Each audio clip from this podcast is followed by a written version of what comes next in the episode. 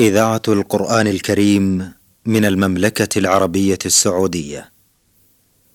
دروس في العقيدة الإسلامية. برنامج من إعداد فضيلة الدكتور صالح بن عبد الرحمن الأطرم.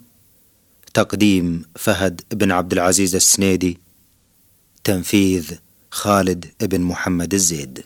بسم الله الرحمن الرحيم الحمد لله رب العالمين والصلاة والسلام على أشرف الأنبياء والمرسلين نبينا محمد وعلى آله وصحبه أجمعين أيها المستمعون الكرام السلام عليكم ورحمة الله وبركاته وأسعد الله أوقاتكم بكل خير وأهلا ومرحبا بكم إلى هذا اللقاء الجديد الذي يجمعنا مع فضيلة الدكتور صالح بن عبد الرحمن الأطرم عضو هيئة كبار العلماء في مطلع هذا اللقاء نرحب بكم دكتور صالح فأهلا ومرحبا بكم. حياكم الله وبارك الله بالجميع حياكم الله. الشيخ صالح في حلقات ماضية سبق أن طرحنا بيان مراتب الدين. تناولنا في تلك الحلقات ما تيسر من الكلام حول المرتبة الأولى وهي مرتبة الإسلام.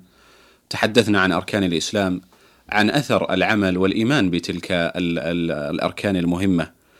آه، ثم تحدثنا أيضا عن المرتبة الثانية ومرتبة الإيمان وأركانه وعن أثر الإيمان. بهذه المراتب. بقي لنا أن نتحدث عن المرتبة الثالثة. ألا وهي مرتبة الإحسان. فلعلنا نتناول في هذه الحلقة معنى الإحسان. الأدلة الثابتة في هذا المعنى التي دلت عليه. ثم أيضا نتطرق إن كان في الوقت متسع لقضية أثر هذا الإيمان على الفرد والمجتمع. إذا تكرمتم فضيلة الشيخ. بسم الله الرحمن الرحيم. الحمد لله رب العالمين. وصلى الله وسلم على نبينا محمد وعلى آله وصحبه أجمعين. نعم لقد جاءت مراتب الدين مبينة في حديث جبريل الطويل الذي سأل فيه الرسول عليه الصلاة والسلام عن الإسلام والإيمان والإحسان.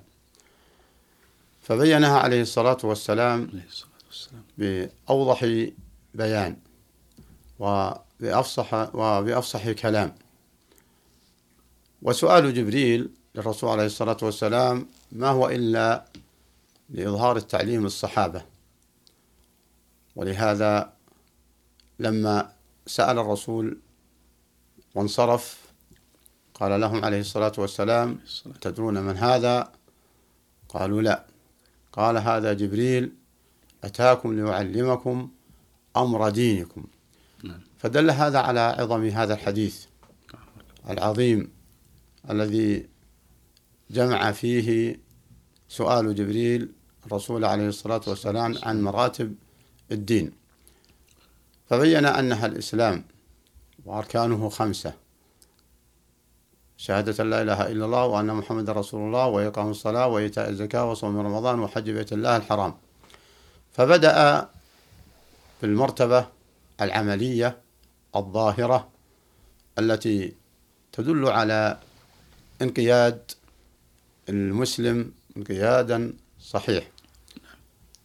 ثم سأل عن المرتبة الثانية وهي الإيمان.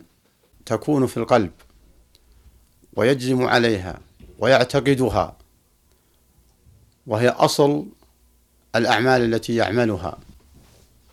فبينها عليه الصلاة والسلام أنها الإيمان بالله وملائكته وكتبه ورسله واليوم الآخر والإيمان بالقدر خيره وشره. فما أعظمه من بيان. فإذا آمن بالله انقاد لأوامره. آمن بالله وملائكته الكرام الكاتبين الموكلين. نعم. بشؤون الخلق شؤون الدنيا كلها وبشؤون الخلق بأجمعها نعم. ثم ملائكته ثم كتبه التي أنزلها على رسله وبين فيها ما يطلب من الخلق والإيمان بالرسل الذين تلقوا الكتب والوحي من الله سبحانه وتعالى فبلغوه كما سمعوه نعم. ثم الإيمان باليوم الآخر الذي يحفز المؤمن للعمل لأنه يؤمن ويعتقد بملاقاة جزاء عمله نعم. في هذا اليوم العظيم. ثم الإيمان بالقدر خيره وشره. نعم. وأن الله مقدر جميع الأشياء. الله وأن الإنسان لا يصيبه إلا ما كتب له. نعم. و وأنه مأمور بالعمل. مأمور الإنسان بالعمل ومأمور أن يفعل الأسباب. عفوا شيخ ثم أشرنا أيضا إلى قضية مهمة حول هذا الموضوع أن نعم. إنكار جزء يسير من هذه الأركان هو بمثابة إنكار تلك الأركان جميعها. نعم. هذه هذا بلا شك من بيان آه، الرسول عليه الصلاة والسلام لأركان الإسلام والإيمان بأنها جزء لا يتجزأ. نعم. فمن أنكر جزءا من الأعمال الظاهرة أو أنكر جزءا من هذه الأعمال الباطنة التي تنبي عن صدق آه، الإيمان وعن إخلاص ال- ال- المسلم نعم. فهو فاقد الإيمان وفاقد الإسلام ووجوده كعدمه بل وجود البهائم أفضل منه في هذه الدنيا. المرتبة الثالثة مرتبة الإحسان وهي آه، المطروحة الآن في هذه الدقائق. نرجو من الله سبحانه وتعالى أن يوفق الجميع لأن نتناول آه، شيئا من معناها وما تدل عليه أي كلمة الإحسان. فقال جبريل للرسول عليه الصلاة والسلام وما الإحسان؟ فأولا المراد بالإحسان الإخلاص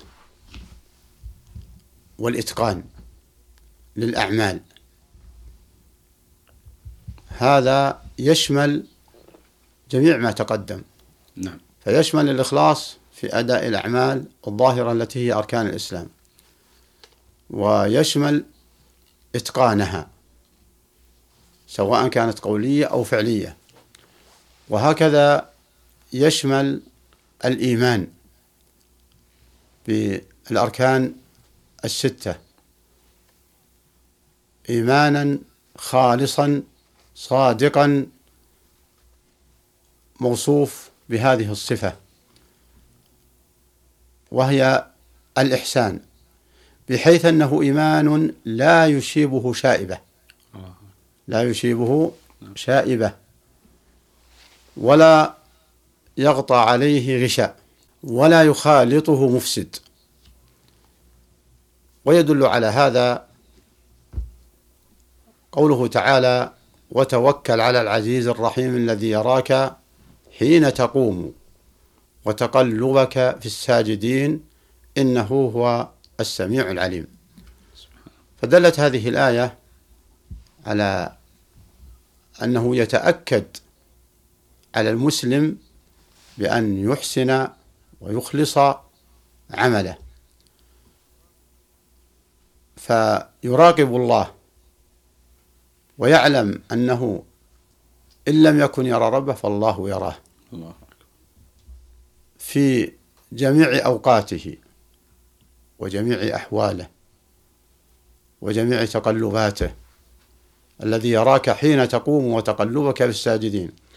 وهذا الوصف يدعو الإنسان إلى أن يخلص بأعماله وأقواله بحيث لا يصيبها شائبة. قال تعالى وما تكون في شأن وما تتلو منه من قرآن ولا تعملون من عمل إلا كنا عليكم شهودا إذ تفيضون فيه وما يعزب عن ربك من مثقال ذرة في الأرض ولا في السماء ولا أصغر من ذلك ولا أكبر إلا في كتاب مبين. الله أكبر.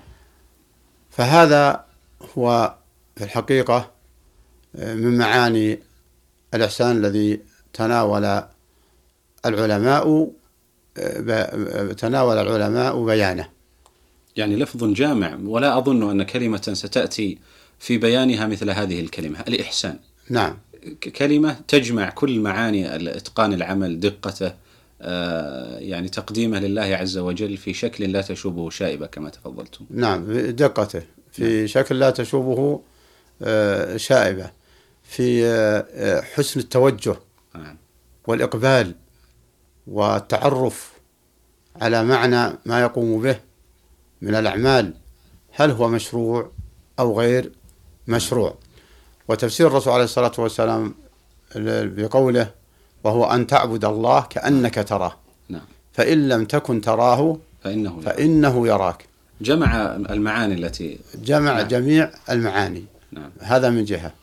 ومن جهة أخرى آه، فتح ذهن العاقل اللبيب الذي يريد مراقبة الله حق المراقبة أن تعبد الله كأنك تراه. نعم. آه، وهذا إذا تصور ذلك دعاه إلى ال- الإخلاص ودعاه إلى الإحسان. أما إذا شرع الإنسان في العمل فتغافل فيه آه، ونقص أو زاد فكأنه فقد مراقبة الله ومن ثم فقد الإحسان. قال الله تعالى إن الله كان عليكم رقيب رقيبا. فقوله تعالى إن الله كان عليكم رقيبا هذا مما يحمل المسلم على الإحسان في جميع الأعمال آه، لأنه يتصور مراقبة الله الذي لا تخفى عليه خافية يعلم خائنة الأعين وما تخفي الصدور. نعم. فما أعظمه من بيان شاف كافي آه. نعم أيضا حتى الإشارة في شرح النبي عليه الصلاة والسلام لمعنى الإحسان في قوله أن تعبد الله كأنك تراه. كأنها إشارة إلى الركنين الأساسيين في أداء العبادة الإخلاص والمتابعة. أن تعبد الله نعم. وفق شرع الله سبحانه وتعالى كأنك تراه إخلاصا له سبحانه. فهذا هي يعني هي الركيزة الأساس لمعنى الإيمان لمعنى العبادة الحقها الإحسان. هذا آه، معنى جيد. نعم. وهو أنه يشمل الإخلاص في القلب ويشمل أيضا المتابعة. نعم. إتقان العمل إتقان ال- العمل. نعم. وفق ما جاءت به الشريعة الإسلامية. وفق ما جاءت في الشريعة سواء كان آه، آه، صلاة أو زكاة أو صيام أو حج أو كان ال- ال- العمل نطق. نعم. في قوله لا إله إلا الله محمد رسول الله نطق بالشهادتين. فقد يكون النطق بالشهادتين مجرد عادة. فهذا فقد شيء من الإحسان. وقد يكون النطق بالشهادتين آه، مراءة لمن يسمعه. وقد يكون نطق بالشهادتين اتقاء جعلها وقاية نعم. عن لا يخرج عن دائرة الإسلام أو عن لا يؤدب أو عن لا يحكم بكفر في- فيقتل فإذا أظهرها عمل بالمعاملة الظاهرة لكنه فقد الإحسان الذي ينتفع بآثاره في الدنيا وينتفع به في الآخرة. وهكذا حتى المعاملات الإنسانية. نعم. آه، سواء كانت المعاملات مع والديه أو مع من له حق عليه من زوجة وأولاد أو كانت المعاملة مع آه، ولي الأمر أو مع مديره أو مع من يعامله فكل هذه المعاملة إذا أحسنها وأتقنها على الوجهة الشرعية أثيب آه، أثيب عليها نعم. وإن أظهرها بالقول والفعل من دون أن أن أن يلتمس الطرق المشروعة ومن دون أن يراقب الله ومن دون أن يعملها احتساب لما عند الله من الثواب في الآخرة والتوفيق في الدنيا فإن عمله هذا الظاهر فقد الإحسان وهو آه، تحت مشيئة الله. الله. آه، وإن وفق للتوبة في هذه الدنيا فوافق عمله الظاهر الطيب الإحسان فهذا هو الموفق. وهذا الذي انطبق عليه قول الرسول عليه الصلاة والسلام أن تعبد الله كأنك تراه فإن تكن تراه فإنه يراك. وحتى الإحسان في التروك يدخل حتى التروك حتى الأمور التي أمر الإنسان بتركها وابتعاد عنها فتحتاج إلى الإحسان. وذلك أن يترك ما حرم الله عليه ابتغاء وجه الله هذا من الإحسان. أحسنتم شيخ. أنا أستأذنكم في إيقاف الحديث ولعلي أعد المستمع الكريم بالمواصلة بإذن الله في الحلقة القادمة نظرا لانتهاء وقت البرنامج. أيها المستمعون الكرام في ختام هذا اللقاء تقبلوا تحية زميلي ناصر الجريسي من الهندسة الإذاعية حتى نلقاكم في حلقة قادمة بإذن الله. نستودعكم الله. والسلام عليكم ورحمة الله وبركاته. دروس في العقيدة الإسلامية. برنامج من إعداد فضيلة الدكتور صالح بن عبد الرحمن الأطرم تقديم فهد بن عبد العزيز السنيدي تنفيذ خالد بن محمد الزيد.